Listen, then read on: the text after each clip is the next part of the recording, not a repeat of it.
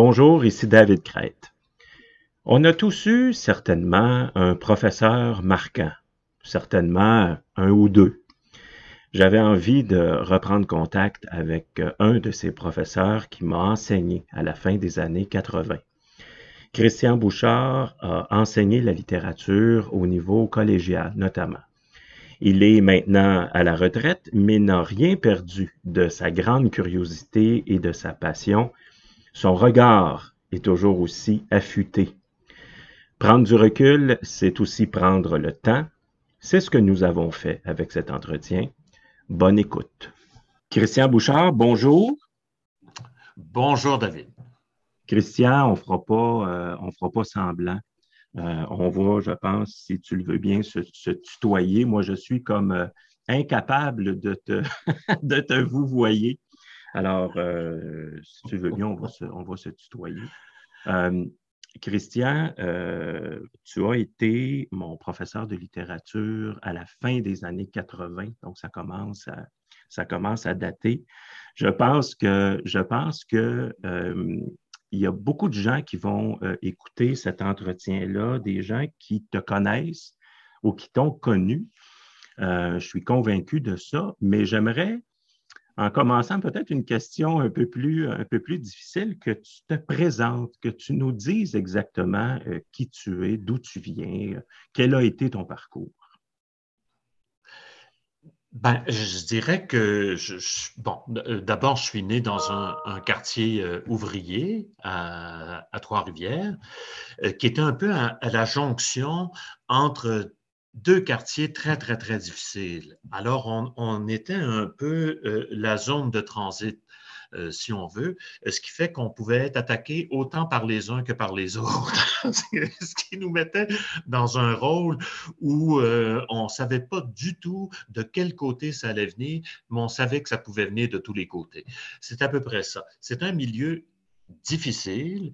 À la maison, il n'y avait aucun livre, hormis la moitié d'un dictionnaire Larousse.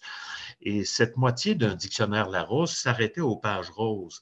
Alors, ce qui fait que j'ai jamais su qu'est-ce qui était arrivé avec l'autre moitié. Est-ce que ça avait été égaré dans un déménagement, un accès de rage à un moment donné où il y avait une moitié qui avait été déchirée, je ne sais trop. Mais bref, c'était la moitié d'un dictionnaire. Et ce qui fait que, je pense en tout cas, que rétrospectivement, je peux dire que j'ai toujours été à la recherche de la moitié perdue un, peu comme si j'avais une partie d'un héritage, mais il manquait une partie à cet héritage. Et je suis parti donc à la conquête de cette autre partie euh, manquante. Alors l'école était pour moi au primaire à la fois une bénédiction et une malédiction.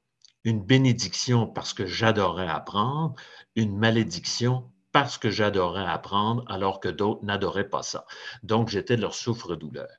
Et ça, ça a été très, très, très difficile, je dirais, à, vivre. Euh, j'étais euh, régulièrement euh, battu, j'avais des, des, des, mots sur mon pupitre, on disait on t'attend quatre heures.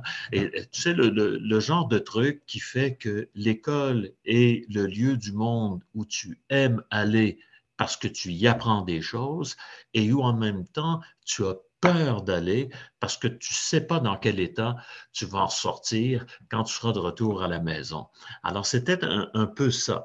Et je pense que la raison pour laquelle je me suis dirigé dans l'enseignement par la suite, c'est simplement parce que j'étais, je ne me voyais pas en train de me dire j'ai cessé d'apprendre. C'était aussi idiot que ça. J'avais un besoin d'apprendre que j'ai toujours. On dit qu'avec le temps, il peut s'estomper ce besoin. Euh, chez moi, il ne fait que grandir. Je pense que j'aime tellement apprendre que j'ai essayé de trouver l'emploi qui me permettrait d'apprendre tout au long de ma vie. Puis cet emploi-là, je pense que l'enseignement est un lieu euh, idéal pour ça. Et euh, moi, je pense que je ne me trompe pas en disant, puis d'ailleurs, c'est pour ça que je, souhaitais te, parler aujourd'hui, que tu as été euh, un professeur marquant pour beaucoup d'étudiants. Ça, je suis, je suis convaincu de ça. Euh, pourquoi tu penses que tu as été, c'est une question pas facile, pourquoi tu penses que tu as été un professeur marquant pour beaucoup? C'est vraiment pas facile, en effet, euh, comme question. C'est une excellente question, par ailleurs. Euh, je ne sais pas, je dirais que la première chose, en tout cas, qui me vient à l'esprit, c'est probablement le fait que je pense en tout cas, on, me le dit aussi, c'est qu'en classe, on, sent que je suis à ma place. J'adore ce que je fais et j'ai adoré enseigner la littérature puis la philosophie aussi par ailleurs que j'ai enseigné, un peu d'histoire des religions aussi dans un programme d'histoire et civilisation. J'ai vraiment adoré euh, ce métier-là et ça paraissait. L'autre aspect qui ressort aussi, c'est euh, j'aime, je pense en tout cas, j'aime aider les autres. Euh, j'aime, j'ai toujours pensé qu'une classe, quand on commence un cours, il faut jamais confondre le point de départ et le point d'arrivée. Le point de départ, il peut être différent pour tous les individus qui composent la classe. La question est de savoir est-ce qu'on va tous se rendre au point d'arrivée et comment on va faire pour s'y rendre? Et ça, j'ai toujours dit à, mes étudiants, mes étudiants, je suis là pour vous. Je vais prendre beaucoup de place au départ parce que je dois vous enseigner un certain nombre de choses et aussi parce que vous, de votre côté, euh, c'est normal, euh, vous arrivez dans un nouveau lieu, probablement vous n'aurez pas envie de prendre toute la place au point de départ, mais mon but, c'est que vous en preniez de plus en plus pour qu'à la fin, vous puissiez vous passer de moi. Et ça, je pense que c'est ce qui distingue, à mon avis, un prof d'un gourou. Le gourou, lui, ne veut jamais que ses disciples réussissent à se passer de lui.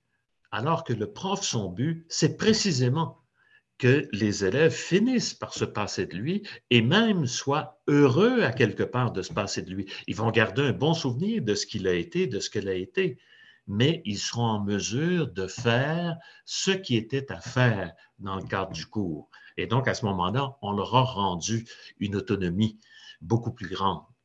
je, je pense qu'en ce sens-là, c'est ce qui permet peut-être, parce que j'ai vu des profs par ailleurs qui pouvaient être très populaires, mais, mais dont l'ambition était davantage de distraire que d'instruire.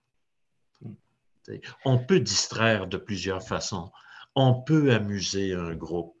On peut s'arranger pour qu'un groupe euh, ait, euh, je pense à ce, chargé de cours de Chicoutimi, là, actuellement, qui arrivait pour parler des Autochtones déguisés en Autochtones, euh, pour parler des, des Blancs dans le conflit avec les Autochtones déguisés en cow-boys, etc c'est ça pour moi la distraction. C'est qu'à un moment donné, on a l'impression que les, gens devant soi ne veulent tellement pas nous entendre qu'on est prêt à tout. Ah, moi, je disais à mes étudiants en littérature, le premier cours, quels sont ceux et celles qui souhaitent être avec moi ce matin même dans le cadre de ce premier cours de littérature, qui sont contents d'être ici, levez la main. Personne ne levait la main. Mais quand je dis personne, c'est personne. Mais je disais tout le temps, puis là, bien, évidemment, je, comptais sur un, effet naturel, je pense, euh, présent dans l'humanité, c'est que tout à coup, je me mettais à faire pitié. dans la classe, les gens se disaient pauvre type, il arrive, il n'y a personne qui veut le voir en avant. tout ça, donc déjà, euh, je, je, jouais sur une bonne fibre, disons, mais aussi, je disais aux élèves, écoutez, on ne pourra jamais descendre plus bas on est au niveau zéro de l'intérêt. Donc, on peut maintenant, et c'est mon espoir, gagner un à un et vous faire franchir une étape de plus. Euh, je ne crois pas qu'on tombe sous zéro. Il faudrait vraiment que je sois un, sacré mauvais prof pour en arriver là. Donc, on ne peut que... Ce qui fait que pour moi, j'ai toujours été étonné, par exemple, que des collègues de littérature qui aiment la littérature profondément pensent que d'entrée de jeu, cet amour est acquis pour les étudiants. Ben non, c'est pas ça. Il faut amener les gens à désirer quelque chose qu'ils ne désirent pas d'entrée de jeu. Euh, Michel Foucault, le, philosophe français, se, posait la question euh, comment érotiser la connaissance ou érotiser ah le savoir, c'est-à-dire comment, dans le fond, apprendre dans le plaisir. Euh, et, bon, lui, enseigné, il était au Collège de France et tout ça, donc il, connaît bien l'enseignement. Est-ce que, est que pour toi, avec ce que tu mentionnes, la, notion de plaisir était, était présente? Oui. Je, pense que le, plaisir peut se transmettre. Ça, je crois que quand des gens... il y a comme une curiosité naturelle qui s'empare des élèves d'une classe quand ils voient quelqu'un aussi intéressé par quelque chose qui ne les intéresse pas d'entrée de jeu. Il y a comme une sorte de contagion qui peut se répandre dans un groupe. Mais c'est sûr qu'il faut aussi y mettre des efforts et consacrer des efforts. Hein, je dis souvent, euh, mais je disais souvent en classe, je dis, vous savez, la première fois, moi, que j'ai fait un, petit jogging, après cinq minutes, euh, je me suis arrêté, je soufflais comme un bon, puis je n'avais pas l'intention de recommencer le lendemain matin. Il a fallu quand même que j'y recommence, je recommence le lendemain matin pour essayer de dépasser un jour ce cinq minutes puis de faire en sorte que je puisse euh, jogger un peu plus et même tout à coup être surpris par le fait que j'y trouvais un plaisir. Alors, de la même manière, nous avons des, neurones qui, sur le plan intellectuel, n'attendent que ça qu'on les entraîne. Mais il faut les entraîner. Il faut y mettre des efforts. Puis, à un moment donné, le plaisir arrive. Il y a aussi le fait que je disais souvent euh, en classe, je déteste parler à l'imparfait comme ça. Ça, si tu savais, euh, David, je retournerais dans une classe demain matin, malgré la retraite. Euh, je déteste parler euh, à l'imparfait comme ça. Je disais dans une classe, donc, que le savoir et saveur ont la même racine étymologique. Ce qui fait que quand je participe au savoir, je, je redonne au monde sa saveur.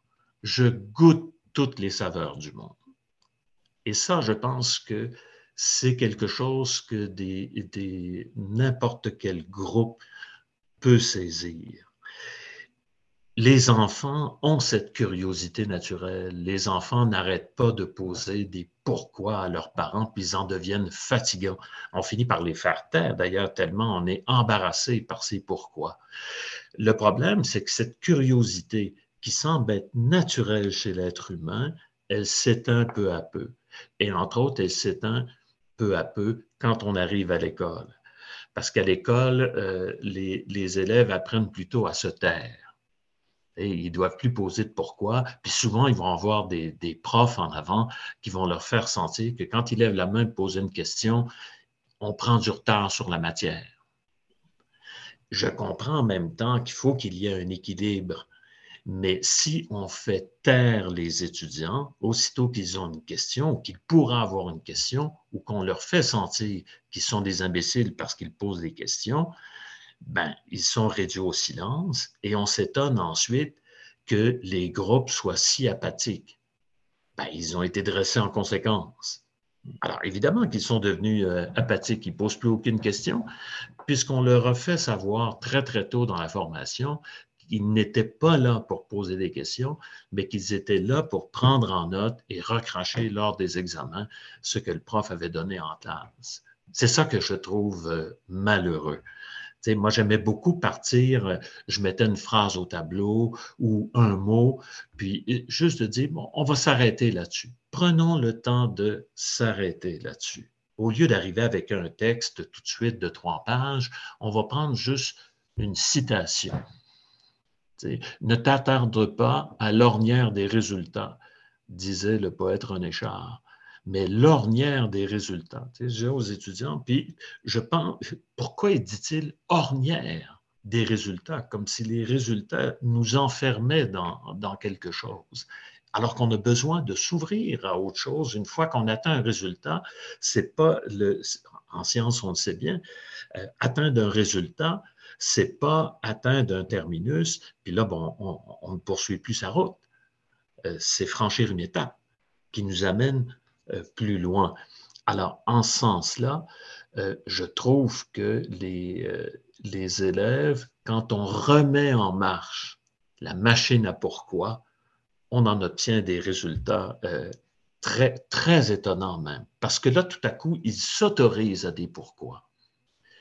Un autre aspect peut-être sur lequel j'insisterai, c'est il y a, y a le savoir, puis il y a la mise en scène du savoir. On a été formé pour acquérir un certain savoir. Par exemple, toi, c'est en, marketing, moi, c'était en littérature, puis en philosophie au point de départ. Mais on n'a pas été formé pour mettre en scène ce savoir-là. Et quand je dis la mise en scène, je ne parle pas de la distraction de tantôt.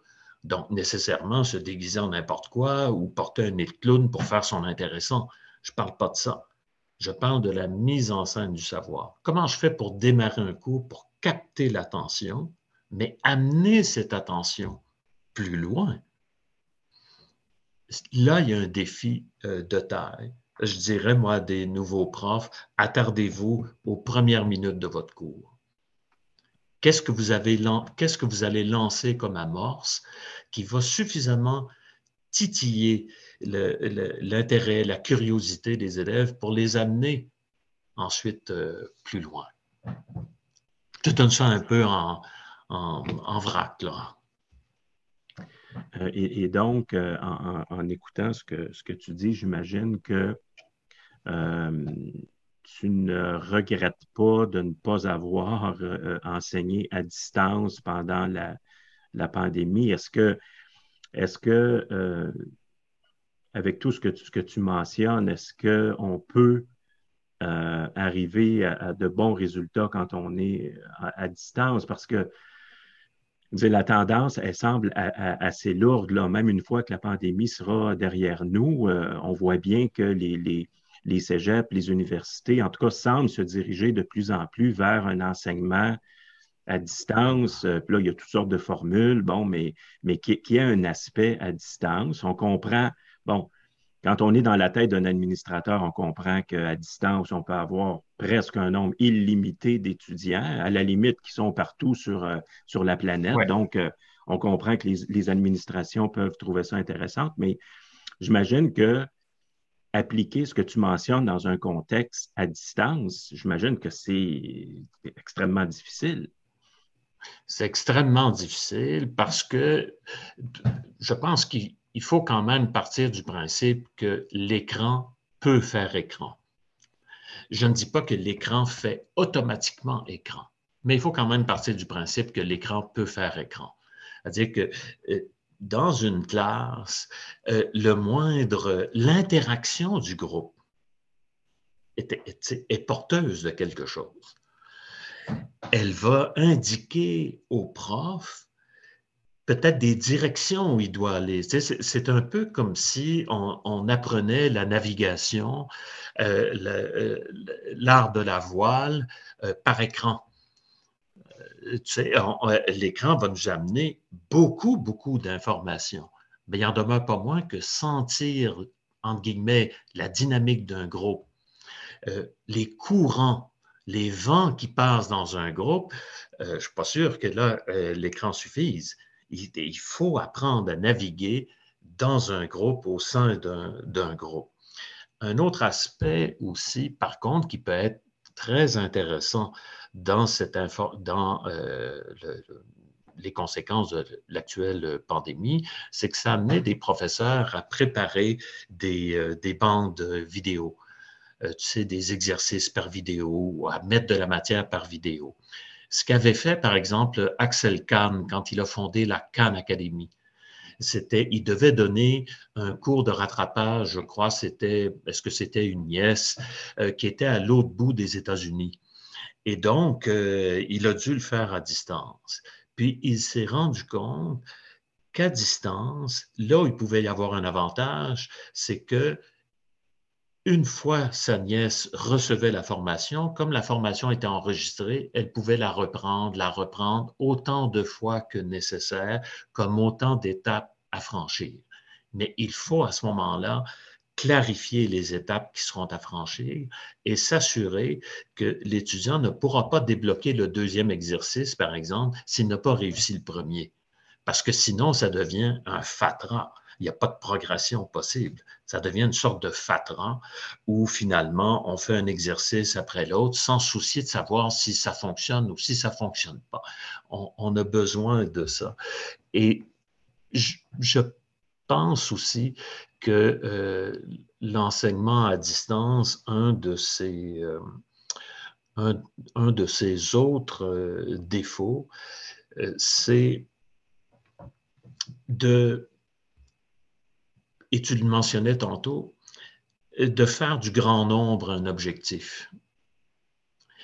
Et ça, ça peut être extrêmement dangereux parce que là, on va retourner à la formule de la conférence. Une conférence peut être donnée à un grand nombre. Un cours pour amener des gens à faire mieux quelque chose, là, il me semble que ça va être très difficile de mettre ça comme ça sur une, plateforme. Du moins, c'est mon sentiment. J'ai l'impression que quand on parle d'un. Au fond, qu'est-ce que c'est qu'un prof? J'aurais envie de dire, moi, si j'avais des stagiaires devant moi, par exemple, qui me disaient, mais, mais c'est quoi un prof? Ben, je dirais d'abord et avant tout, c'est quelqu'un qui commet des erreurs. Alors, c'est sûr que de commencer par une affirmation semblable, c'est quelqu'un qui commet des erreurs, ben, moi, en tout cas, je sais qu'en carrière, j'en ai commis des erreurs.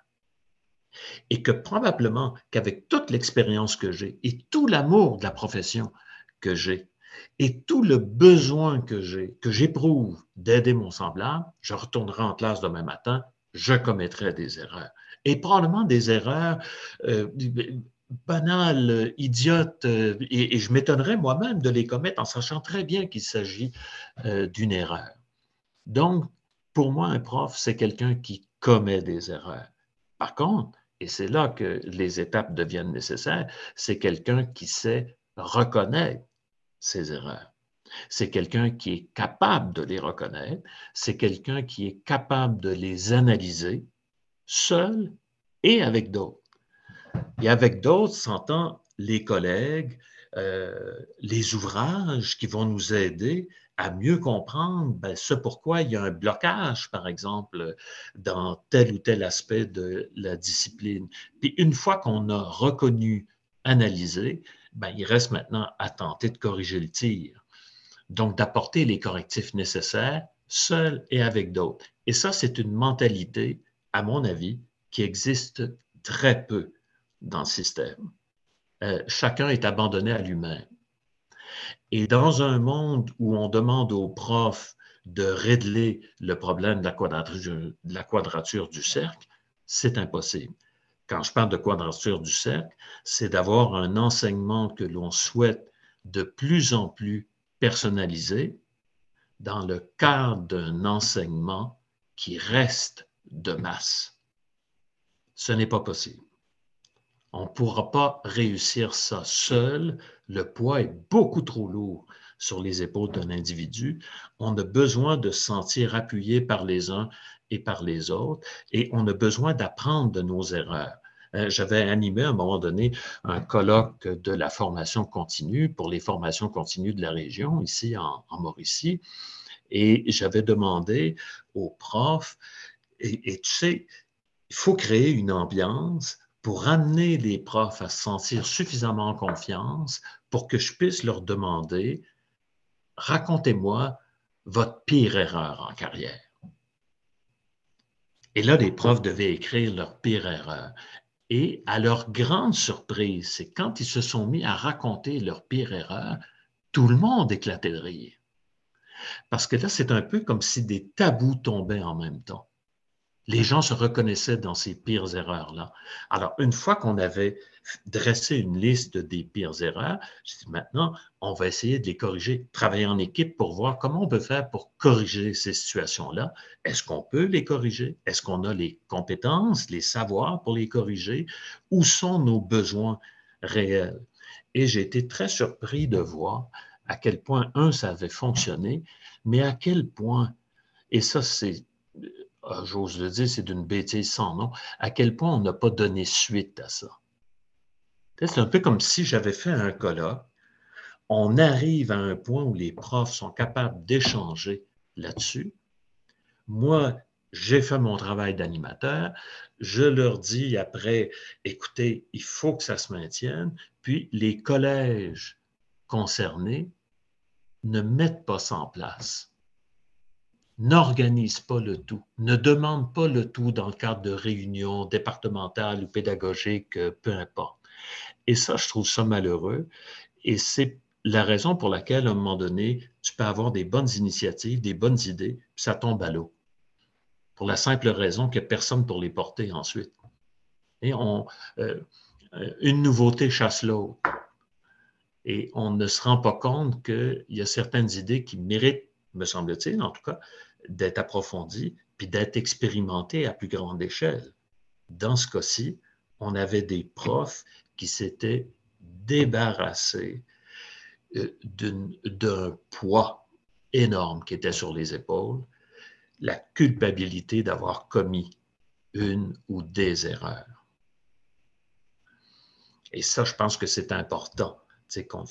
Je ne sais pas dans quelle mesure à l'université euh, c'est fait, mais je présume que comme au collégial, c'est plutôt la politique de chacun dans son coin, mais on peut s'entendre sur des critères de correction, par exemple. À ça, on va s'entendre sur des critères de correction.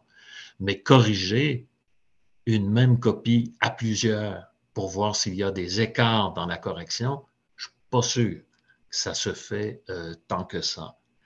Euh, que chaque prof moi, je disais par exemple à mes collègues en littérature, mais c'était la même chose en philo, si vous enseignez une dissertation, vous-même, avec toute votre formation, vos diplômes, quel type de dissertation êtes-vous capable de faire? On va se réunir dans une classe, puis on va en faire une dissertation, chaque collègue, puis ensuite on lira sa dissertation aux autres pour voir euh, est-ce qu'on maîtrise bien ce que l'on enseigne? Euh, juste suggérer l'idée, c'est presque automatiquement euh, comme si on intentait un procès. Alors que c'est une question qui m'apparaît quand même euh, élémentaire pour voir de quoi sommes-nous capables avec nos diplômes quand on demande à des jeunes du collégial qui sont arrivés du secondaire avec euh, certains maîtrisant bien le français, d'autres ne le maîtrisant pas du tout, qu'est-ce qu'ils peuvent donner? Euh, moi, je pense que ça reste quand même euh, quelque chose qui, était, qui est à faire. Surtout que je dirais à la blague qu'à l'université, c'est bien connu, les, les professeurs ne commettent, ne commettent jamais d'erreur.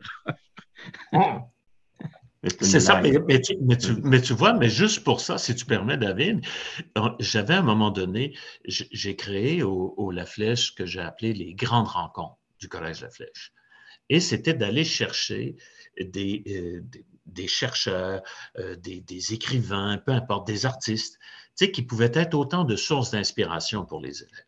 Et à un moment donné, euh, j'avais fait affaire avec le consulat de France à Montréal parce que j'avais su qu'ils avaient des invités, des académiciens, des chercheurs du CNRS, etc., qui donnaient des conférences à l'Université de Montréal, puis ensuite empruntaient la 20 pour donner des conférences à l'Université Laval. Alors, j'étais allé voir le consulat pour dire, est-ce qu'il y aurait moyen que plutôt que d'emprunter la 20, ils empruntent la 40 et qu'ils fassent un arrêt à Trois-Rivières?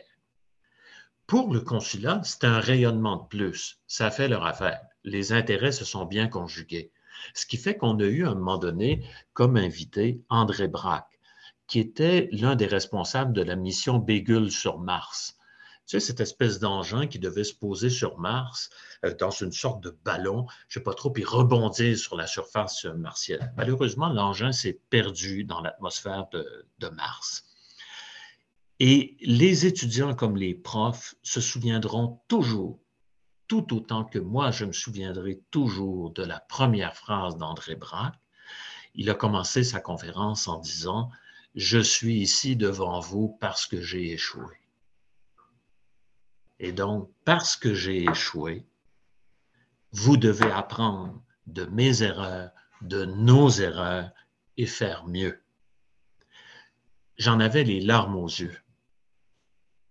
On a quelqu'un en sachant très bien que comme ça n'a pas fonctionné, probablement que son échec sera oublié, mais il n'a pas fait les choses, son équipe n'a pas fait les choses pour qu'on oublie ce qui avait été fait. Au contraire, pour que s'en souvienne, donc pour que ça réussisse. Et il avait échoué. C'est des années et des années de travail. Et je pense que cette humilité propre aux sciences, dans ce que les sciences peuvent offrir de meilleur, devrait être euh, le, je dirais, l'espèce de gage de, réussite euh, pour la littérature, les sciences, les arts en, général, les sciences humaines, euh, je dirais aussi. parce que sinon, c'est plus de, c'est plus de l'enseignement, c'est, de l'endoctrinement ou ce, ne sont plus des savoirs qui sont enseignés, mais des dogmes qui ne doivent pas être contestés, euh, d'aucune manière. Et ça, ça m'apparaît dangereux. Puis il faut les fuir autant que possible, effectivement. Oui. Euh, j'ai envie de, t'entendre un peu parce que les. En fait, tu as croisé euh, au cours de ta carrière beaucoup de beaucoup d'étudiants, beaucoup d'étudiants différents. Et j'aimerais peut-être qu'on aborde la question de la culture générale. Et j'ai envie, comme, comme première question là-dessus, de te demander, euh, parce que au tout début de l'entretien, tu mentionnais que durant ton enfance, euh, bon, tu n'étais pas dans un milieu où les livres étaient, étaient présents, où, dans le fond, la littérature était loin d'être une, priorité. Euh, et là, j'ai envie de te demander, mais pourquoi lire? Pourquoi? Parce qu'on a vu durant la pandémie, euh, les ventes de livres se sont, euh, bon, euh, se sont presque améliorées. Il s'est vendu, semble-t-il, beaucoup de livres. Il semble a aussi beaucoup de gens qui se sont mis à écrire. Bon, parce que durant le confinement, bon, on avait un peu plus de temps et tout ça, mais pourquoi lire? Est-ce que, est-ce que pour toi, ça demeure, tu vas sûrement me répondre que oui, mais quelque chose de, fondamental. Pourquoi lire? Qu'est-ce que, qu'est-ce que tu retrouves dans la littérature? Parce que manifestement, tu lis encore aujourd'hui beaucoup comme tu lisais à ah l'époque. Oui, oui. Euh, quand j'arrivais en classe, il y a une figure que je traçais au tableau qui pour moi est très importante, c'est la spirale cette figure est intéressante parce que la spirale, on part d'un point puis on élargit de plus en plus. Et si on, regarde ça euh, par le haut, ça pourrait être autant approfondir, approfondir qu'élever.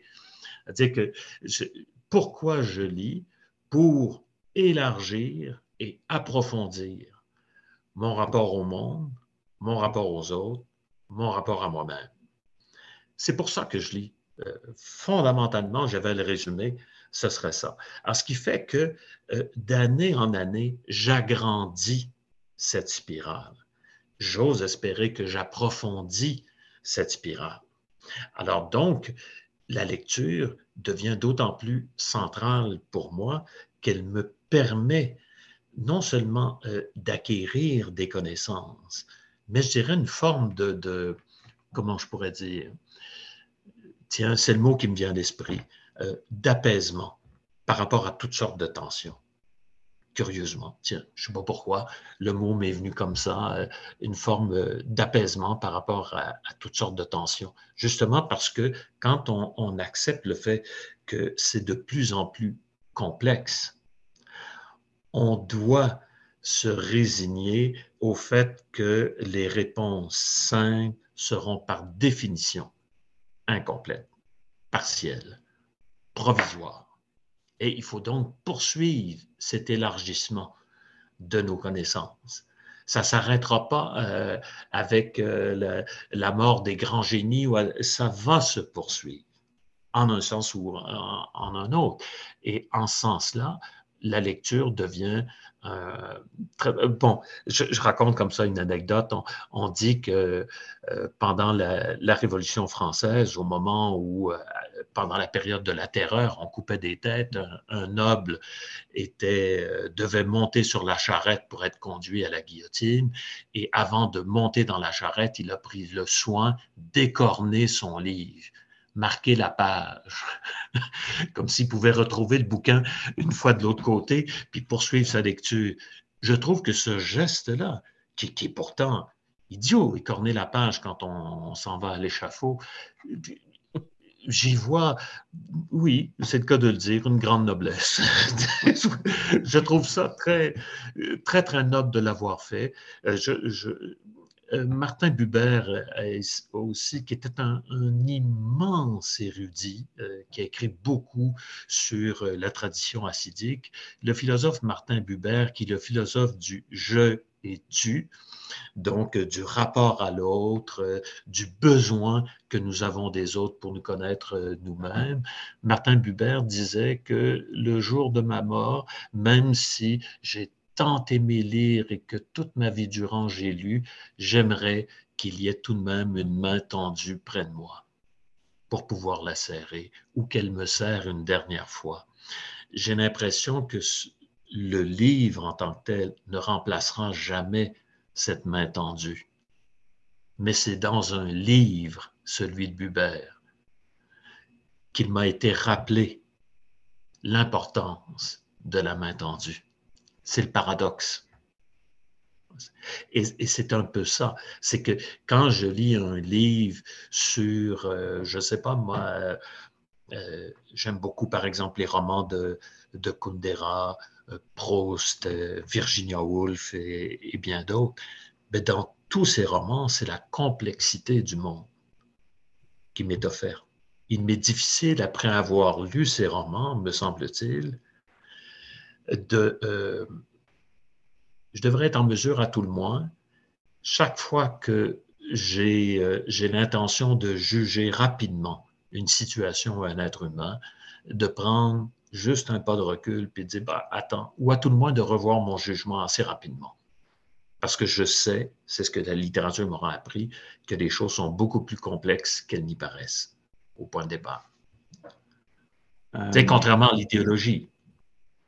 Euh, l'idéologie, on, peut lire un livre. Le, petit livre rouge de Mao, puis euh, ça suffit pour toute une vie. bon, alors c'est pas ça qui, est la littérature par, essence. Alain Finkielkraut, le, philosophe euh, français, vient de publier un essai qui s'appelle L'après-littérature. Euh, évidemment, comme il le mentionne, des livres, il s'en publie euh, encore, mais ce qui se publie aujourd'hui n'est pas ce qui se publiait avant. Et, quand, quand, il présente son livre, il dit notamment le mensonge s'installe, la laideur se répand, l'art est en train de perdre la bataille. C'est un crève-cœur. Euh, un peu comme si la littérature aujourd'hui euh, euh, n'éduque plus les âmes. Hein. C'est un peu, c'est un peu ce qui, dit. Est-ce que toi qui as traversé quand même, j'allais dire, quelques, quelques, quelques époques, en fait, tu lis depuis, depuis très longtemps. Est-ce que tu as cette impression-là que la littérature, elle a changé, que la littérature d'aujourd'hui n'est plus, disons, la, la littérature d'hier ou d'avant? J'ai pas cette impression-là. J'ai pas ce pessimisme de, de. Peut-être aussi, puis pourtant, il a été prof, euh, lui aussi, mais, peut-être aussi parce que on ne peut pas être prof toute sa vie en étant pessimiste. Il, faut qu'on ait quand même un certain optimisme. Il faut qu'on ait foi quand même en l'avenir puis en l'espèce humaine en général, même si parfois on a toutes les raisons d'en douter. Il faut garder cette foi. Alors donc, euh, quand je pense à la littérature, puis à ce, livre de, l'après-littérature, donc de Finkielkraut, euh, je regarde ce qui se passe avec la littérature autochtone, par exemple. Je regarde ce qui s'est passé avec la littérature euh, noire américaine. Il y a eu, c'est un déferlement absolument incroyable. Il y a des auteurs qui apparaissent comme ça et qui approfondissent notre rapport au monde. Alors pour moi, ils viennent combler un manque. Il y avait un trou, là, ce n'était pas assez présent. Donc, il nous manquait un regard sur le monde dont nous avons besoin. Euh, je pense même par rapport à, je ne sais pas moi, la littérature que l'on que l'on dit maintenant de genre. Moi, j'aime ça, lire des ouvrages qui vont littéralement me surprendre, euh, qui vont me faire en sorte que je me remette en question, euh, que je, vois les choses différemment, quitte à ce que, après les avoir lus, je revienne à mes positions initiales en disant, bon, ben, ça m'a intéressé, mais ça ne change pas des convictions profondes. Mais il y a des fois où ça peut changer des convictions profondes. Puis alors, en ce sens-là, avec tout ce qui se publie aujourd'hui, dire que ce n'est que de la quantité et il y a moins de qualité qu'auparavant, il me semble que c'est un, c'est aller vite en affaires, j'ai l'impression.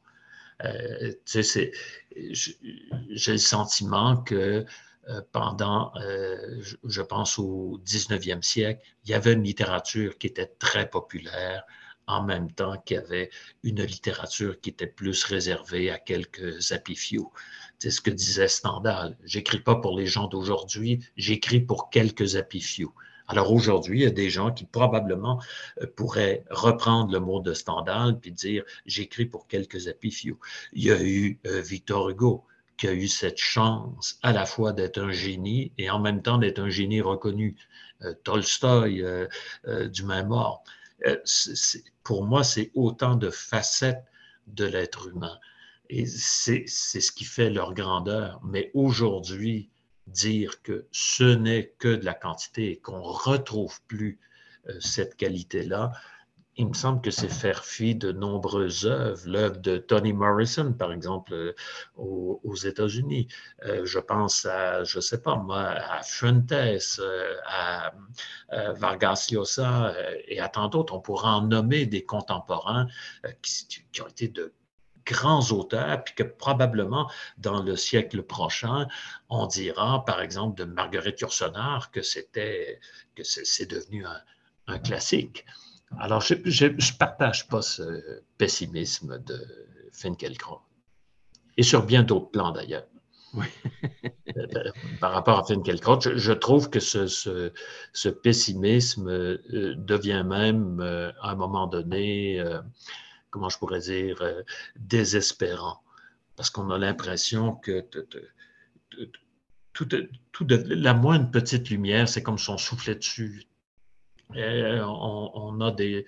Je, pense à un mot de Junger qui pourtant a porté l'uniforme euh, nazi. Et là, ça devient d'autant plus intéressant qu'on se dit, mais qu'est-ce qu'on fait quand on décide de porter l'uniforme allemand et qu'on est sous les ordres, in fine, d'Adolf Hitler? C'est quand même ahurissant quand on est un écrivain aussi sensible, etc. Mais en même temps, il a été un critique de l'hitlérisme bien avant euh, euh, la Deuxième Guerre euh, mondiale. Mais Junger disait, il suffit d'une bougie pour disperser tant d'ombre. Ben, moi, je pense que les écrivains sont ces bougies allumé qui disperse tant d'ombre. Et là, c'est, je ne crois pas que c'est aussi faible lumière euh, soit-elle, je ne crois pas qu'elles vont s'éteindre pour autant. D'autres s'allumeront. Est-ce que tu as l'impression que, euh, sans nécessairement parler des, bon, des étudiants que, que, tu as rencontrés, mais que on réalise euh, de plus en plus que la littérature, elle a justement ce, pouvoir-là un peu de la, chandelle. Parce que c'est vrai que Finkielkraut, bon, je ne sais pas si c'est le contexte en France actuellement qui est un peu, euh, disons, qui est un peu étrange, mais c'est vrai que quand on, le lit, qu'on l'écoute, euh, ça a le temps pour l'optimisme. C'est un peu ce que j'ai envie de, dire. Mais si on revient à cette idée-là de la culture générale, est-ce que tu as l'impression que même les plus jeunes réalisent que la littérature peut avoir ce pouvoir-là de la chandelle ou si c'est encore un peu abstrait pour eux? Je pense que ça reste souvent peut-être abstrait pour eux probablement aussi, puis je, vais dire peut-être quelque chose de gros, mais probablement parce que on, sur ce plan-là, on, les infantilise peut-être beaucoup. Dans le sens où euh, on veut tellement pas blesser qui que ce soit, on veut tellement pas heurter qui que ce soit, euh, qu'on oublie que si la littérature nous présente euh, les, les, êtres humains dans leur singularité, dans ce qu'ils ont de plus aimable et de plus détestable, bien sûr que ça va heurter, tôt ou tard. Ça va heurter. Les œuvres qui sont fortes vont heurter parce qu'ils nous présentent euh, des humains avec leurs qualités, leurs défauts, leurs horreurs. Et je, pense en tout cas que quand on, tu sais, on, probablement qu'on est un peu victime de, de, des thèses de Piaget euh, en ce sens-là. Et, qui, ont été probablement malmenées par ceux et celles qui les ont adoptées. On en a fait des dogmes. Tu sais que euh, enfant jusqu'à tel âge, il est capable de faire ceci, mais il n'est pas capable de faire cela. Quand il franchit tel âge, là maintenant il sera capable de faire ceci, de faire cela. On oublie, à titre d'exemple, que quelqu'un comme euh, euh, par exemple, le, cinéaste, euh, voyons, j'ai un trou de mémoire encore, euh, tu sais, ce cinéaste québécois qui a connu un succès fou, Dolan, voilà. Alors que Dolan, Xavier Dolan, n'aurait, à mon sens, jamais été Xavier Dolan. Un, évidemment, s'il n'avait pas fréquenté des plateaux de tournage, mais si on ne l'avait pas amené voir tôt des films qui n'étaient pas de son âge. C'est parce qu'on l'a amené voir tôt des films qui n'étaient pas de son âge qu'à un âge très précoce, il a pu produire les films qu'il avait produits. Alors, de la même manière, on arrive en littérature et on dit, ben ça, c'est pas de leur âge. Ça, ils ne seront pas capables de. Euh, bien sûr qu'ils vont avoir des difficultés. Peut-être qu'ils ne pourront pas tout comprendre. Ça ne veut pas dire qu'il faille euh, absolument les priver de ces œuvres-là. C'est ça que je trouve dommage. Je, tout le temps, c'est, une carence de mots. Moi, je l'ai vu dans, dans mon milieu. J'avais des parents aimants, exceptionnels, mais les mots manquaient. Alors, quand les mots manquent, la rage risque de prendre le dessus euh, assez rapidement. On peut comprendre ça dans une situation, quelle que soit la situation d'ailleurs.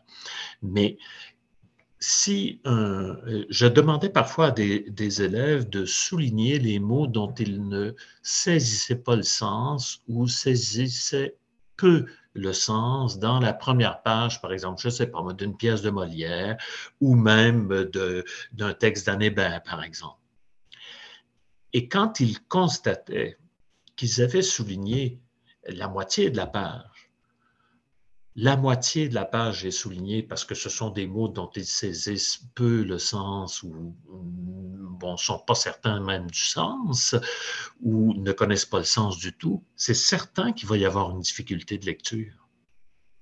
Mais là, c'est un manque de vocabulaire. C'est pas parce que l'œuvre est inintéressante. on, on, dit que Shakespeare, c'est à peu près 23 000 mots différents. Si votre bagage de mots en, anglais, ou même si c'est dans une traduction, c'est de 5000 mots à peu près, ben, vous risquez d'être obligé d'aller voir 18 euh, 000 fois dans le dictionnaire. C'est là ça. Alors Shakespeare devient plate. Ben, il, il n'est pas plate en soi. Il le devient parce qu'on n'a pas le nombre de mots suffisant pour être en mesure de l'apprécier. Alors moi, ça m'est arrivé, je me souviens que les premiers livres de, littérature que j'ai lu. Je me souviens entre autres d'un prof euh, que n'oublierai jamais à quel point il était euh, enthousiaste et, bien, de cinquième secondaire. Il nous avait fait lire Tristan et Iseux, pourtant dans une version modernisée. Puis bon sang, j'avais de la difficulté à lire, mais je ne sais pas pourquoi, et c'est là que le prof joue un rôle important, il était tellement transporté par l'œuvre que j'avais le goût de monter à bord, moi aussi. Et donc, j'acceptais le fait que euh, je ne pouvais pas tout comprendre. J'avais ce besoin-là. je pense qu'aujourd'hui, on a tellement fait de l'éducation une chose qui devait être par définition utile pour accéder au marché du travail, à titre d'exemple. Et ce que je peux comprendre par ailleurs, qu'on a oublié en chemin le simple besoin que nous avons comme êtres humains de comprendre un peu plus dans le monde dans lequel nous évoluons. C'est comme si on l'avait perdu de vue. Et, et, je pense que c'est pas pour rien qu'on on voit des jeunes, on va dire, ils manquent de culture générale, mais ils sont le reflet de leur époque. J'ai été frappé de voir, par exemple, que dans les administrations des collèges, quand on entre dans un bureau de directeur ou de directrice générale ou des études, y a-t-il une bibliothèque? Et s'il y en a une, y a-t-il autre chose que des rapports? Quels sont les livres? quel exemple donnez-vous vous-même? Je ne sais pas si tu te souviens, mais quand tu, tu étais euh, étudiant dans mes cours, dans plusieurs locaux, il y avait à l'arrière des bibliothèques de livres qui étaient là. C'était à l'arrière d'une classe. Il y avait des livres dans une bibliothèque. Ces livres-là ont tous été enlevés. Ces bibliothèques ont été détruites sous prétexte qu'il fallait agrandir la classe pour faire rentrer plus d'élèves. On s'entend que ça prenait pas beaucoup de place quand même à l'arrière. Mais c'est beaucoup plus gênant de dire je n'aime pas lire quand tu rentres dans un milieu où toutes les classes sont bourrées de livres, que tous les bureaux de profs sont bourrés de livres, que les bureaux d'administrateurs sont bourrés de livres. Mais si les livres sont absents des bureaux de profs, des bureaux d'administrateurs, d'administratrices, euh, des salles de classe, et qu'on commence à les enlever des bibliothèques, ben c'est certain que Qu'est-ce qu'on envoie comme message? Et après ça, c'est un. Les, les, élèves sont dans un milieu qui ils reflètent le milieu dans lequel ils vivent. Je, je, pense que c'est important. Il y a, euh, il y a beaucoup de, en psychologie cognitive, de même qu'en neurologie, on s'est beaucoup intéressé à cette, espèce de euh, déclin qu'on voit euh, de l'appétit de savoir chez les adolescents. Euh, on parle même d'une sorte de catastrophe neurologique. C'est un peu comme si à l'adolescence, il y a une phase là, qui est une phase où le cerveau euh, essaie de voir dans quel milieu je vis, puis qu'est-ce qui est nécessaire d'acquérir pour pouvoir bien vivre dans cette société-là? Si la société est, entre guillemets, peu fertile sur le plan intellectuel, ben c'est sûr que le jeune comprend très vite qu'il n'y a pas besoin de grand-chose pour circuler là-dedans faut qu'il y ait de l'appétit pour l'argent, faut qu'il y ait de l'appétit pour le pouvoir, faut qu'il y ait de l'appétit pour ça, mais pas pour le savoir. C'est pas là, c'est pas présent. Alors, à partir de ce moment-là, ce cerveau-là ben, comprend que c'est pas nécessaire d'aller dans cette direction-là. Alors que si à l'adolescence, on ne prend pas les adolescents pour des enfants attardés ou, encore pour des, comment je pourrais dire, euh, pour des gens qui sont dépourvus de cervelle, et qu'on les nourrit véritablement. Tu sais, quelqu'un qui arriverait, par exemple, dire, on va présenter une séquence d'un grand film dans l'histoire du cinéma. Une séquence de, par exemple, je ne sais pas moi, Casablanca ou une, séquence de Orson Welles, par exemple, Citizen Kane. Bien sûr que les étudiants vont, c'est tellement pas dans le cinéma que se fait actuellement, mais la classe autorise ce changement de perspective. Ce que je trouve dommage, c'est que je suis obligé de dire autorise plutôt qu'oblige ce changement de perspective. Parce qu'elle devrait obliger ce changement de perspective. En classe, on devrait voir ce que les étudiants ne voient nulle part ailleurs. Si nulle part ailleurs ils ne lisent Tolstoï, ils devront lire Tolstoï. Si nulle part ailleurs ils verront euh, Citizen Kane, ils devraient voir Citizen Kane. Si nulle part ailleurs ils ne verront, je ne sais pas moi, l'œuvre de Marcel Ferron, ben, ils devront voir l'œuvre de Marcel Ferron en classe. Si on s'entend là-dessus, il me semble qu'on aura fait euh, de, grands progrès. Et malheureusement, on n'a pas les témoins, je pense, en tout cas, de cette culture générale-là.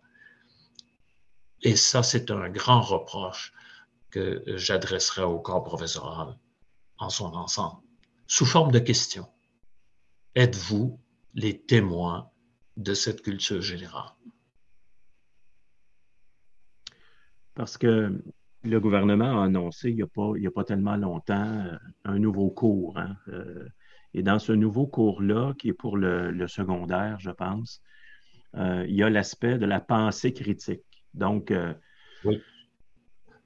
bon, c'est sûrement une bonne chose, je trouve, surtout actuellement, de, bon, d'enseigner certaines notions de pensée critique. je pense que ça, ça manque énormément. Mais avec ce que tu mentionnes, qu'est-ce qu'on va enseigner dans, ce cours-là? Et surtout, est-ce que, est que les enseignants vont être capables d'enseigner la, pensée critique? Pour moi, qui est très, très relié à la, à la culture générale, qui est très relié, euh, en tout cas, avoir une certaine culture euh, littéraire ou même philosophique. Euh, alors, qu'est-ce qu'on va, qu'est-ce qu'on va faire? Est-ce que c'est un peu est-ce que c'est un peu perdu d'avance ou est-ce qu'on aura les bons enseignants pour, pour enseigner ces, ces, notions-là? Parce qu'il me semble que tout ça est, tout ça est connecté. Oui, ben, euh, je dirais d'abord qu'il euh, y a un réflexe qu'il faut acquérir qui n'est absolument pas. c'est curieux parce que je dis un réflexe. Normalement, tu n'as pas à acquérir un réflexe. Hein. On a le réflexe. Point. Mais c'est un réflexe qu'on doit acquérir dans la pensée critique, c'est d'apprendre à critiquer soi-même sa propre pensée. Et ça, c'est la chose la plus difficile à faire. Critiquer la pensée des autres, je pense que c'est très facile de critiquer la pensée des autres. On trouvera toujours une façon de critiquer la pensée des autres. Mais critiquer sa propre pensée, ça, c'est un exercice qui est difficile. Et pourtant, c'est le premier exercice nécessaire. Quand je dis quelque chose, j'affirme quelque chose, est-ce que ça a du sens ou pas? C'est un peu toute la conversation que nous avons depuis euh, tantôt. Ça se peut que là-dedans, si j'avais à la réécouter et si je la réécoute dans, je sais pas moi, une semaine ou un mois ou dans dix ans, même pire dans dix ans, si je suis encore de ce monde, de pouvoir dire, mais mon Dieu, que j'ai dit des énormités euh, là-dedans. Mais si on admet dans la pensée critique, et c'est ça qui est difficile aujourd'hui à admettre, encore une fois, qu'un point de départ, ce n'est pas un point d'arrivée, qu'un moment dans le temps, ce n'est pas le temps dans toute sa durée, on peut être plus indulgent envers soi-même et envers les autres. Et c'est là la vertu du dialogue. Je dis ça maintenant, j'affirme quelque chose. Si vous n'êtes pas d'accord avec moi, ben, affirmez aussi autre chose, puis là, on va mesurer. Le problème, je pense en tout cas aussi par rapport à la pensée critique, c'est que on a du mal à expliquer euh, l'importance des émotions dans le rôle même de l'affirmation de la pensée. C'est un peu comme si on, forme des gens pour être rationnels, comme s'ils étaient dépourvus d'émotions. Non, et, comme si, quand tu es dans le champ rationnel, tu n'es plus du tout dans le champ émotionnel tu es dans le champ rationnel. C'est faux. Les émotions, dans l'émotion, il y a motion, c'est ce qui nous met en mouvement. Le raisonnement nous amène à prendre une certaine distance. Mais c'est très difficile de se débarrasser de la charge émotive liée à un mot, à des contextes, euh, etc. Et c'est ça qui est difficile à réaliser dans la pensée critique, c'est d'être en mesure de dire que l'air du temps n'est pas toujours le bon air à respirer ça se peut qu'il y ait des choses à remettre en question, même si elles sont très populaires. Et, on revient à l'idée que l'enseignement, ce n'est pas de la propagande. on peut pas. Il y, a, des questions qui sont à la mode. Ça ne veut pas dire qu'elles doivent pour autant échapper à l'esprit euh, critique. Mais il faut accepter à ce moment-là les règles du dialogue, c'est-à-dire croire que si j'affirme une chose et que tu n'es pas d'accord, tu affirmes autre chose et qu'on essaie de faire le ménage dans la charge émotive qui est la nôtre par rapport à certains sujets, ben, bien sûr qu'à ce moment-là, on augmente les chances de pouvoir se retrouver à un moment donné, puis d'être capable de discuter sans s'entretuer ou sans s'envoyer des noms d'oiseaux. Je, je, pense qu'il y a moyen de le faire, mais c'est difficile de le faire, ça s'entend. Par rapport à la formation des profs, il y a tellement, en psychologie cognitive, par exemple, quand on parle des biais cognitifs, il y en a beaucoup qui existent, on les connaît. Déjà enseigner ces biais-là, c'est une chose. Mais ça, on ne fait que la liste des biais cognitifs. Probablement que ça ne donnera pas grand-chose les gens doivent les apprendre par cœur. Mais donner des situations dans lesquelles ces biais s'expriment, puis des situations proches des étudiants pour ensuite les amener dans des situations plus loin des intérêts, si on veut, immédiats des étudiants. Là, on fait, je pense, en tout cas, œuvre euh, utile. Tu sais, c'est important. Moi, je, partais souvent en classe de, pardon, euh, d'exemples de, séries à la mode, de télé-réalité, etc., euh, qui étaient très, très, très populaires chez les étudiants. Mais on part de ça. Mais bientôt, il faut les amener ailleurs. Puis d'ailleurs, on, se rend compte aussi pour la pensée critique que souvent, quand on abordait un, sujet en classe, au lieu, moi, d'arriver, si, je ne sais pas, moi, je parle du rapport, euh, le devoir de mémoire, des expressions qu'on entend. je parle de la mémoire, par exemple. Qu'est-ce que ça évoque chez vous en classe, les élèves? Dites-moi, qu'est-ce que ça évoque? Ils ont besoin de s'exprimer. Donc, à ce moment-là, je vais respecter ce besoin.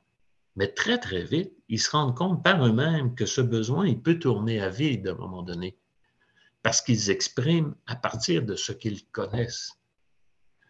Et quand on, me semble-t-il en tout cas, quand on est prof, nécessairement qu'on devrait en connaître un petit peu plus sur certaines questions en lien avec la, la discipline, s'entend? Donc, ça veut dire que c'est à nous de montrer vous vous êtes exprimé avec ce que vous connaissez. Maintenant, voici ce que notre discipline nous enseigne aussi. Et là, on élargit, je reviens à ma spirale, on élargit ce champ de connaissances. Mais si les étudiants ne s'expriment pas d'abord, et que tout de suite on arrive, je reviens à ce que je disais tantôt, avec voici ce que la mémoire devrait évoquer pour vous, voici ce que des grands philosophes, des grandes philosophes ont pu dire sur la mémoire, etc., ou des grands littéraires, des grands littéraires, ben c'est comme si on, leur disait tout de suite, euh, ce que vous avez à dire ne nous intéresse en rien. Au lieu de partir, ben, qu'est-ce que vous avez à dire sur le sujet? Puis à un moment donné, on s'en rend compte en classe. Au bout d'un certain nombre de minutes, on manque de substance. Et c'est là que euh, la cavalerie arrive, les renforts arrivent, puis là, on peut arriver avec euh, les connaissances au, fil du temps qui ont été acquises sur le sujet et qui permettent d'élargir et d'approfondir cette spirale dont je parlais tantôt. Parce que ça exige, avant qu'on commence l'enregistrement, tu parlais du silence. Euh, oui. Moi, j'ai toujours en tête ce que Anna Arendt, la philosophe, disait en disant arrête-toi et réfléchis, euh, en disant que réfléchir, euh, c'est dangereux, mais ne pas réfléchir, c'est encore plus, plus ah dangereux.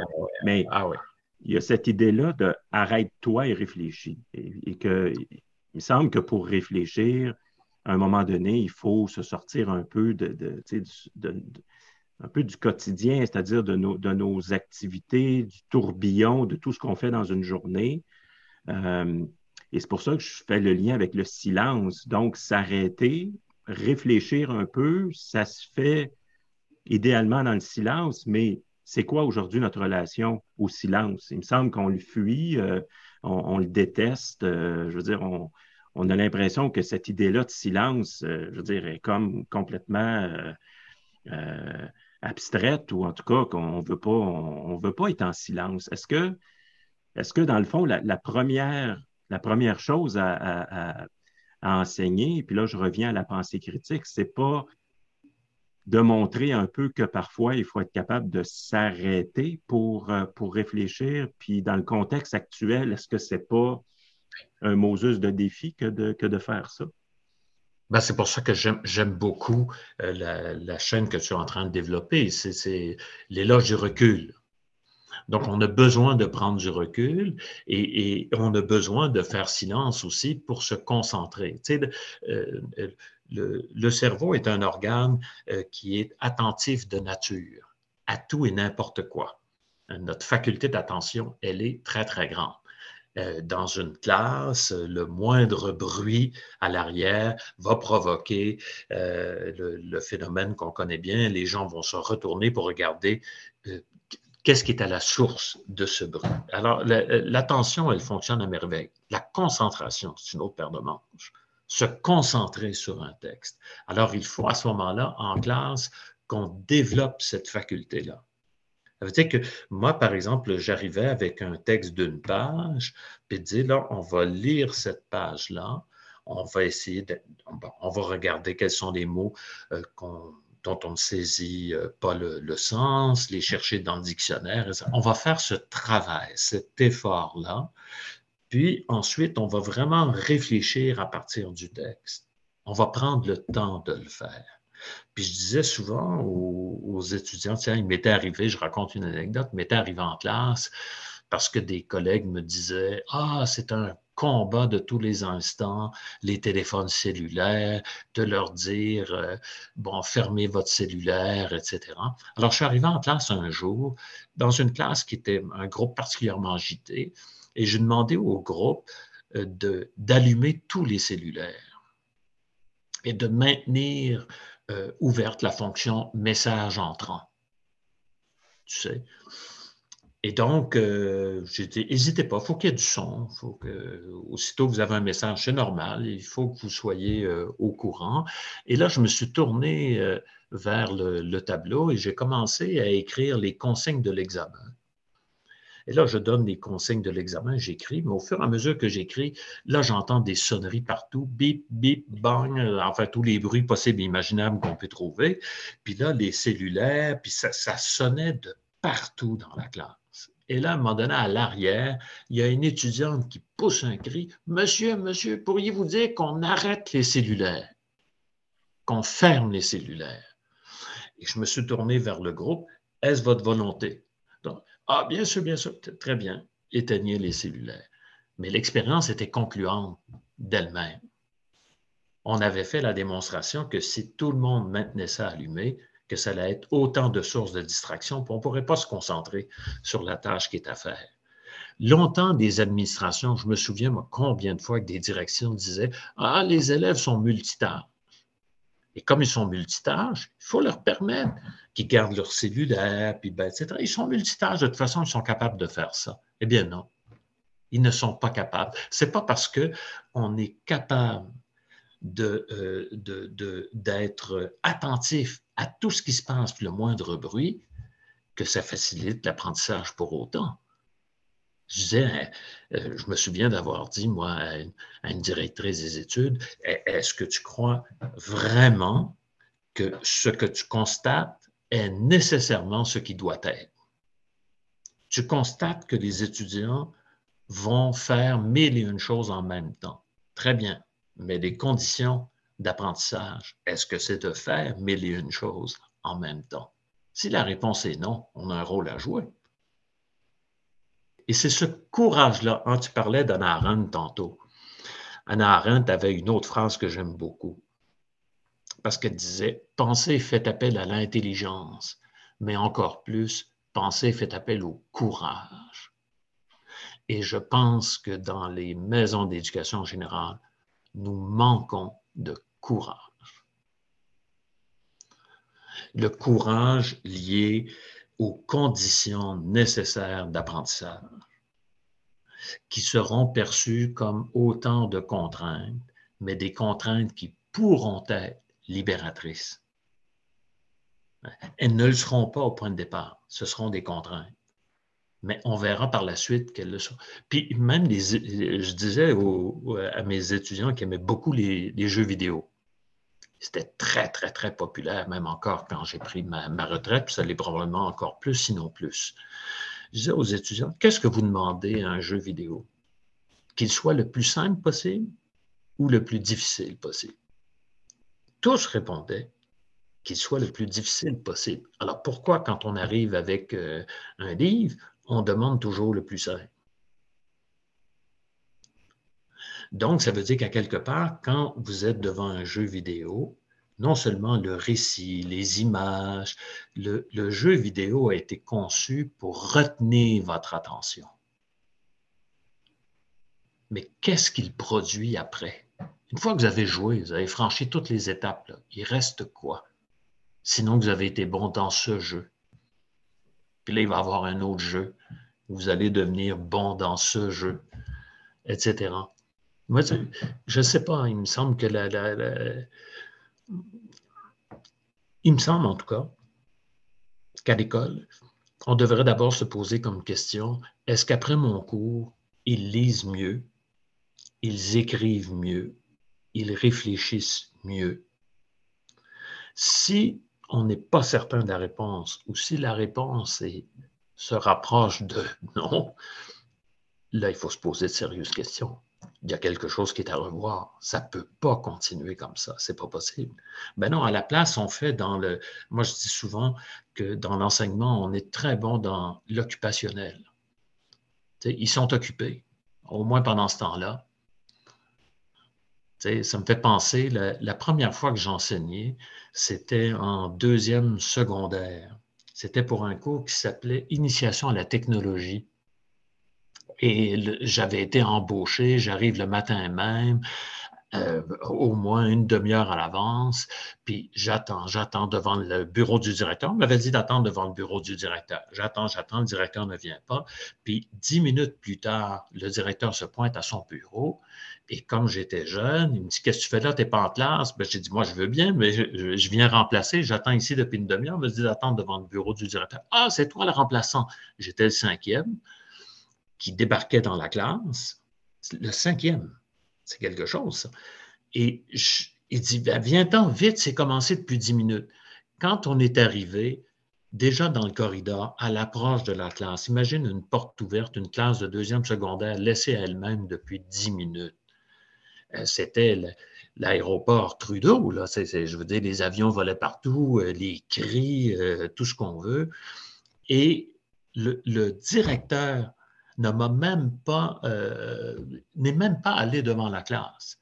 Il m'a quasi littéralement poussé dans la classe, puis a juste dit Christian Bouchard, c'est votre nouveau prof, bye bye. C'est point. Alors, je me suis tourné vers le directeur, puis j'ai dit au directeur Oui, mais qu'est-ce que je dois faire? Je ne sais même pas quelle discipline je dois enseigner. Et il m'a répondu cette phrase qui, à mon sens, est une phrase qui devait être au fronton de toutes les écoles et toutes les formations en pédagogie. Faites en sorte qu'ils ne partent pas avec les meubles. Mais à quel niveau de cynisme est-on rendu pour qu'un directeur donne comme premier mandat un jeune prof fringant qui arrive et qui veut absolument transmettre des connaissances, etc., dit faites en sorte qu'ils ne partent pas avec les meubles. Ah, c'est aberrant. Il n'y a, pas d'autre mot, c'est aberrant.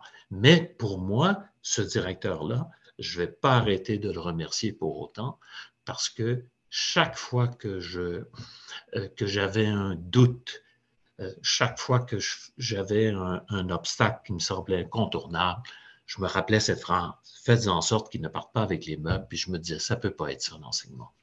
Donc, euh, il, faut, absolument en faire euh, autre chose.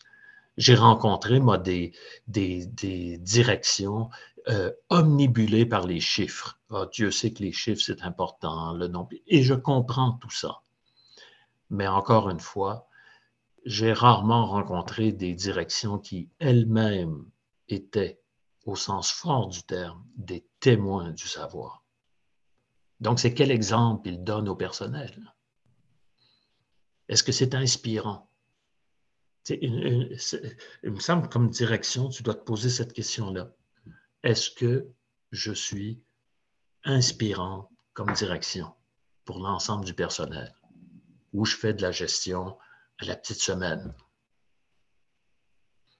Il me semble que là, il y a un point qui est, important, c'est quand même pas une fabrique de conserve, là, une école.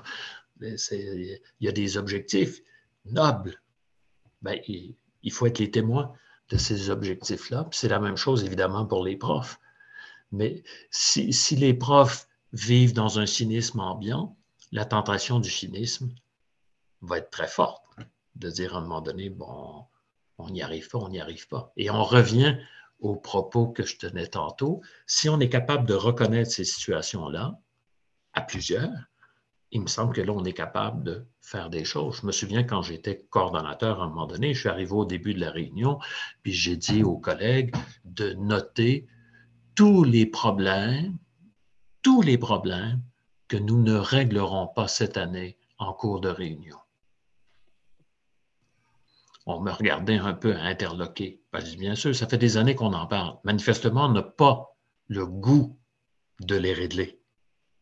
Alors donc, on va en dresser une liste, puis on pourra faire nos récriminations hebdomadaires euh, selon les règles habituelles.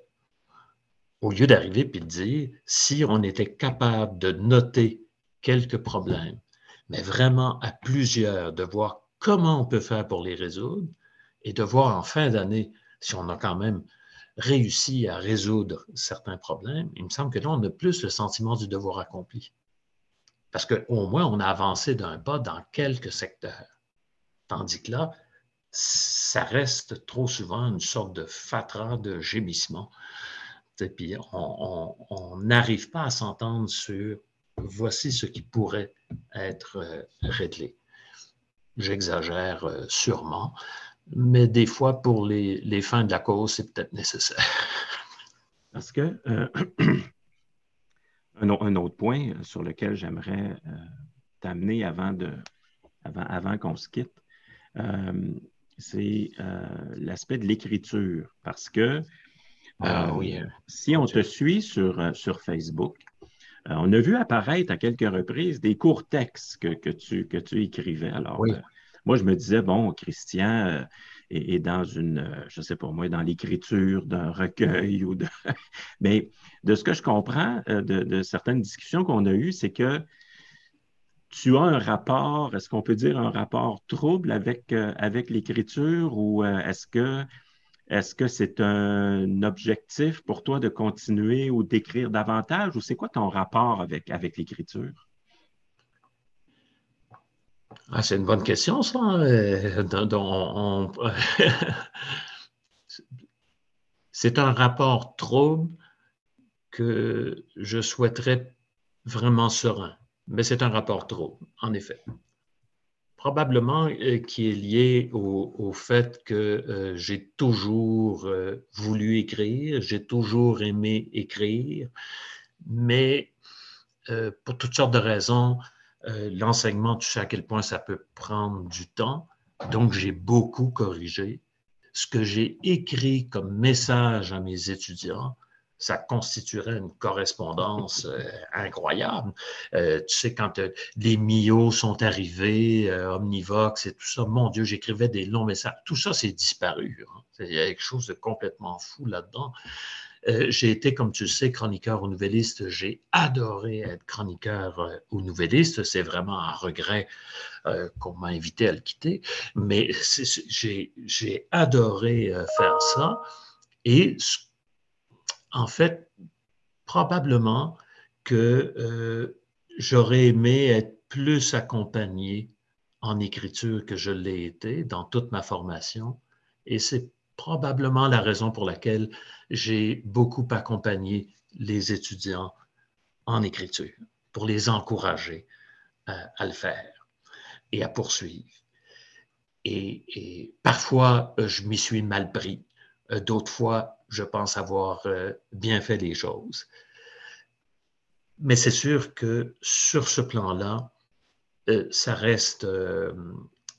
ça reste quelque chose qui, euh, comment je pourrais dire, euh, j'essaie de trouver le, bon mot. Euh,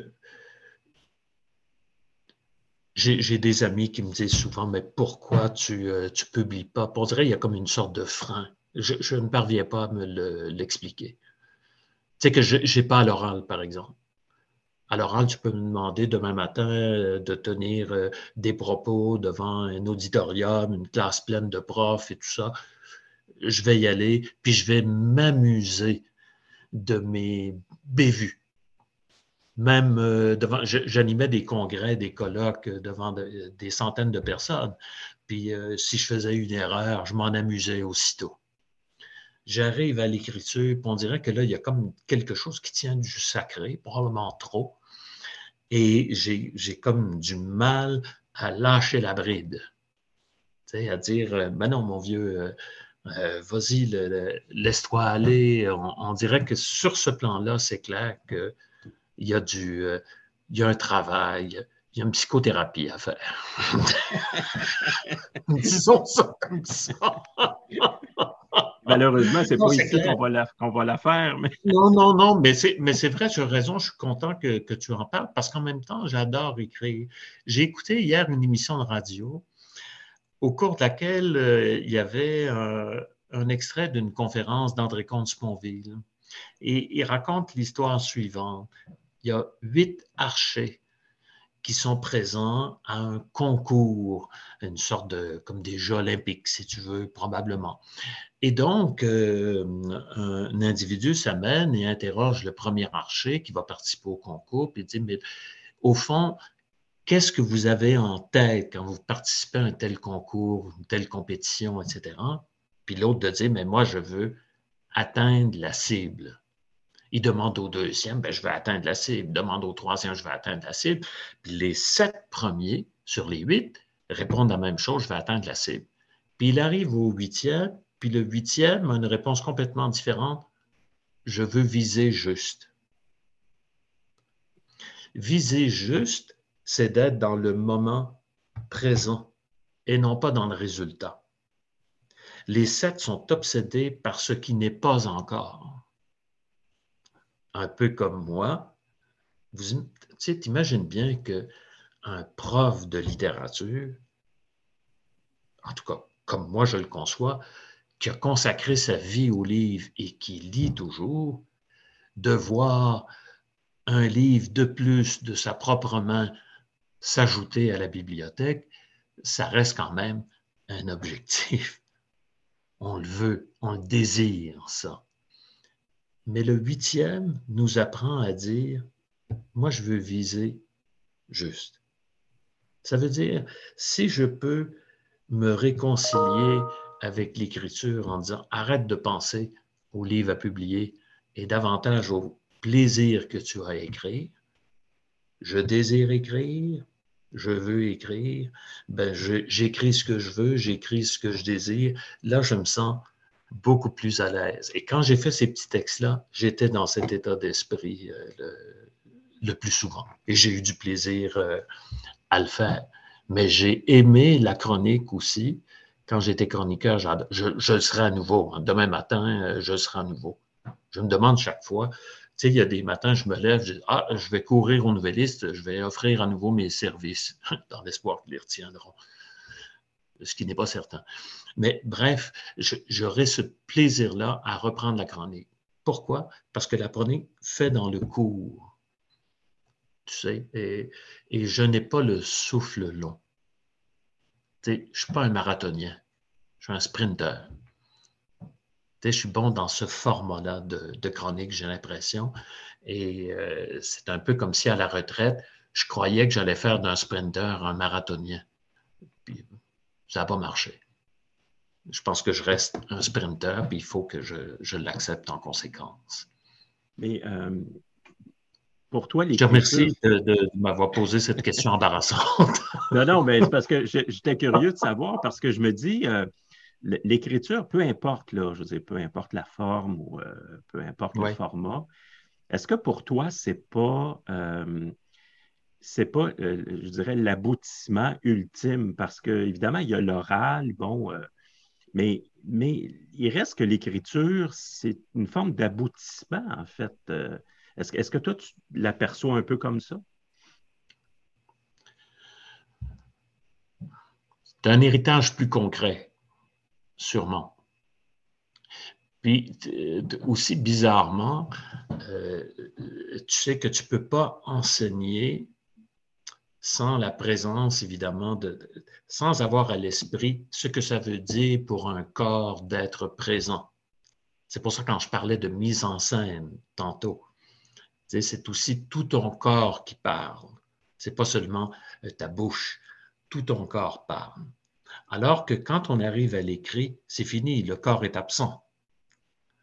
ce sont les mots euh, qui sont là et qui existent. Et donc, il y a comme comment je fais pour donner de la chair à ce qui est privé de chair par définition, qui est un texte.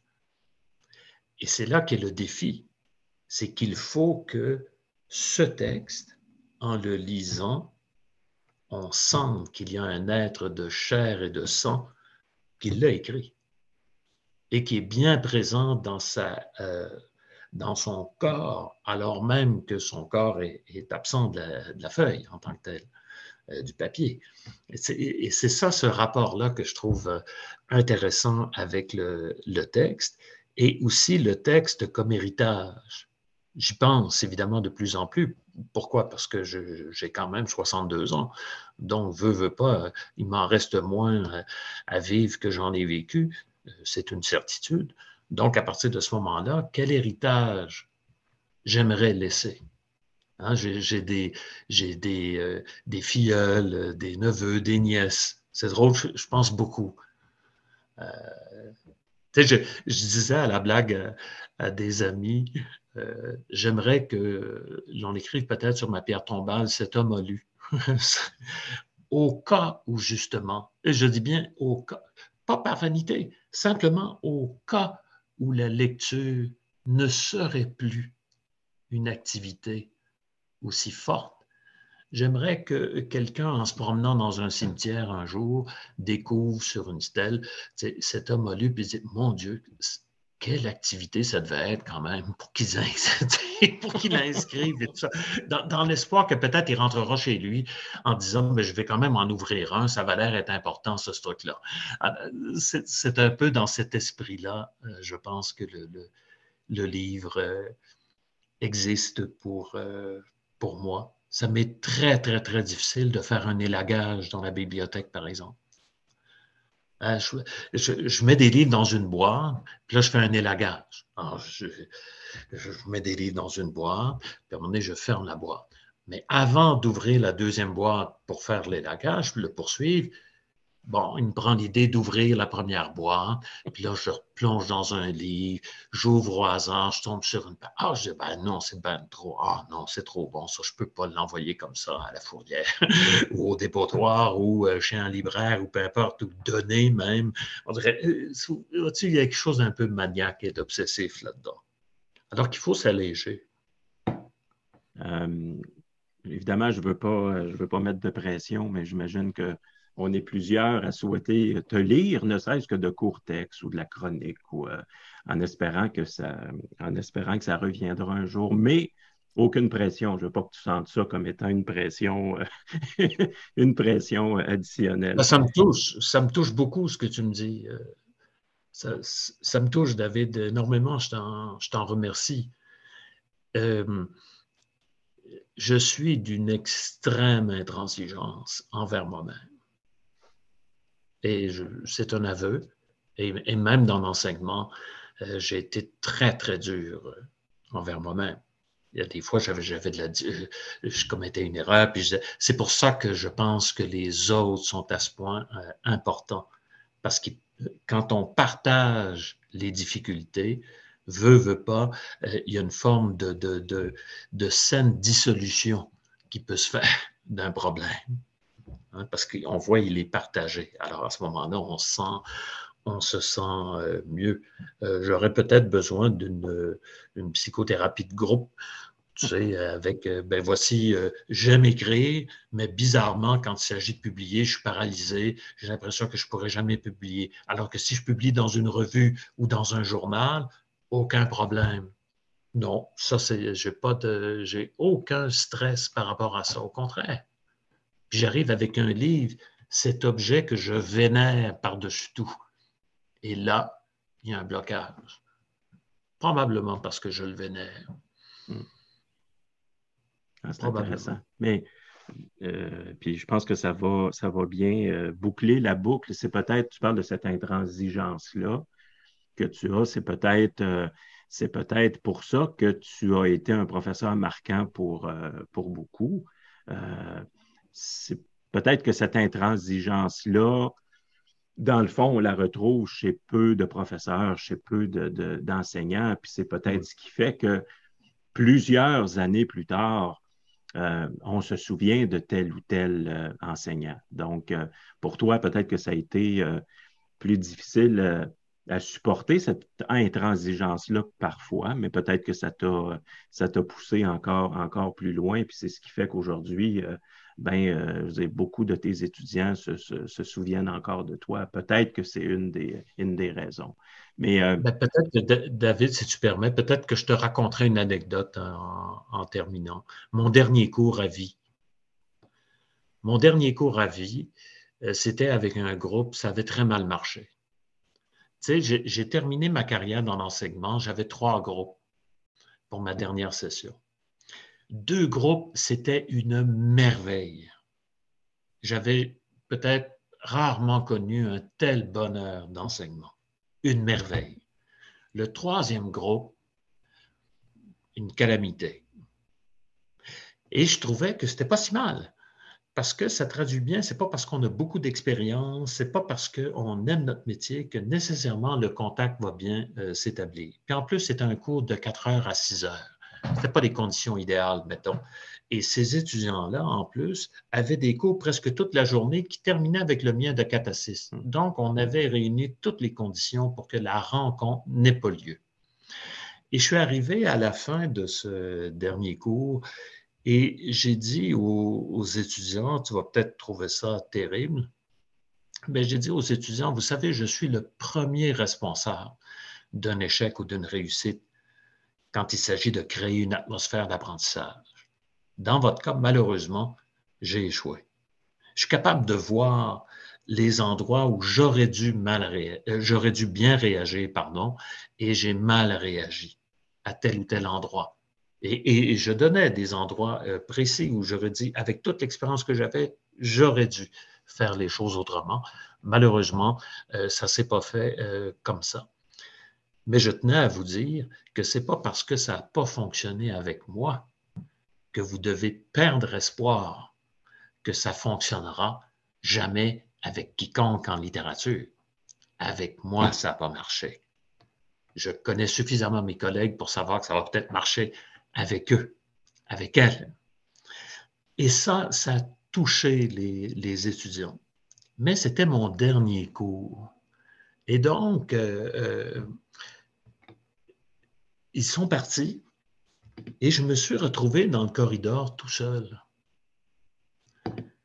Et je me suis mis à marcher vers mon bureau en me disant, Dieu, quand même, je termine sur un, sur un échec je, marchais comme ça, puis je disais, je termine sur un échec. Et je me suis souvenu d'une très belle histoire qu'on trouve dans le, les arts martiaux, le judo, entre autres. Il paraît, ou le karaté, je ne sais plus quel art martial, mais il paraît que quand tu as atteint la plus haute danne de la ceinture noire, la prochaine étape, c'est le retour à la ceinture blanche, donc le commencement. Un peu comme si, quand tu avais atteint tout ce que tu pouvais faire de mieux et de pire, la chose qui te reste maintenant à faire, c'est d'apprendre à recommencer. Et j'ai marché vers mon bureau et avec cette idée-là en tête, non seulement je n'aurais pas pris ma retraite, mais j'étais prêt le lendemain à recommencer. Et, et ça me manque. Le contact avec les étudiants me manque. Le nombre de copies à corriger ne me manque pas. Hmm. les rapports avec euh, certaines consignes ministérielles ne me manquent pas. Mais cette chaleur humaine qu'on peut trouver dans une classe, ça, elle me manque. Cette espèce de, de, qu'on retrouve chez des jeunes, euh, tu sais, cette spontanéité qui fait que dans une classe, quand tu crées le climat propice, ah, les gens vont réagir spontanément. Puis moi, je, me souviens, par exemple, euh, d'étudiants, je faisais lire Montaigne, puis d'étudiants qui me disaient Ah, Montaigne, c'est plate, c'est détestable, puis tout ça. Très bien. Vous vous rendez-vous compte que dans la classe actuellement, vous êtes 32 procureurs de la couronne. Il y a un seul avocat de la défense. Pour Montaigne, je suis son seul allié. Alors, j'ose espérer que petit à petit, on va peut-être trouver un avocat de la défense ou une avocate de la défense dans le groupe. On va diminuer le nombre de procureurs. Pourquoi? Parce que condamner Montaigne, c'est fondamentalement injuste. Et donc, par souci de justice envers l'héritage de l'humanité et de ce que la culture peut nous offrir de meilleur pour l'avenir de l'espèce humaine, il faut qu'il y ait plus d'avocat de Montaigne. Christian, c'est, euh, je trouve, une très belle, euh, très belle leçon pour, euh, pour terminer. Je veux te remercier. Ça a passé terriblement vite. Je, vois, je regarde l'heure pour la, la première fois, ça a passé. Oh mon Dieu, oh mon Dieu, on devait parler une demi-heure. oui, on avait dit, on avait dit une demi-heure. Mais je savais que ce serait évidemment plus long euh, parce que je veux te remercier d'abord d'avoir pris le temps et, euh, tu n'as absolument rien perdu de ta, de ta fougue, de ta vivacité, de ta, de ta passion. Euh, je suis convaincu que les, les, gens qui, qui, vont écouter vont en retirer beaucoup, en tout cas. J'ose pas dire d'une d'une certaine sagesse, parce que je ne sais pas si, bon, est-ce qu'on aspire vraiment à la, sagesse? Faudrait, faudrait en, reparler. Mais l'expérience, en tout cas, tout ce que l'expérience peut amener de, de constat, de, de, réflexion, moi, je constate que tu ne l'as pas perdu euh, du tout. Alors, euh, encore une fois, je te remercie et euh, au plaisir de se reparler et sûrement de se voir bientôt. Merci beaucoup, David. Vraiment, je suis très, très, très touché. Puis euh, d'autant que tu m'as amené justement dans des sentiers que, en fait, que, je ne croyais pas euh, arpenter avec toi euh, ce matin. Alors, je t'en remercie. J'en suis touché. Merci, au plaisir. Au plaisir.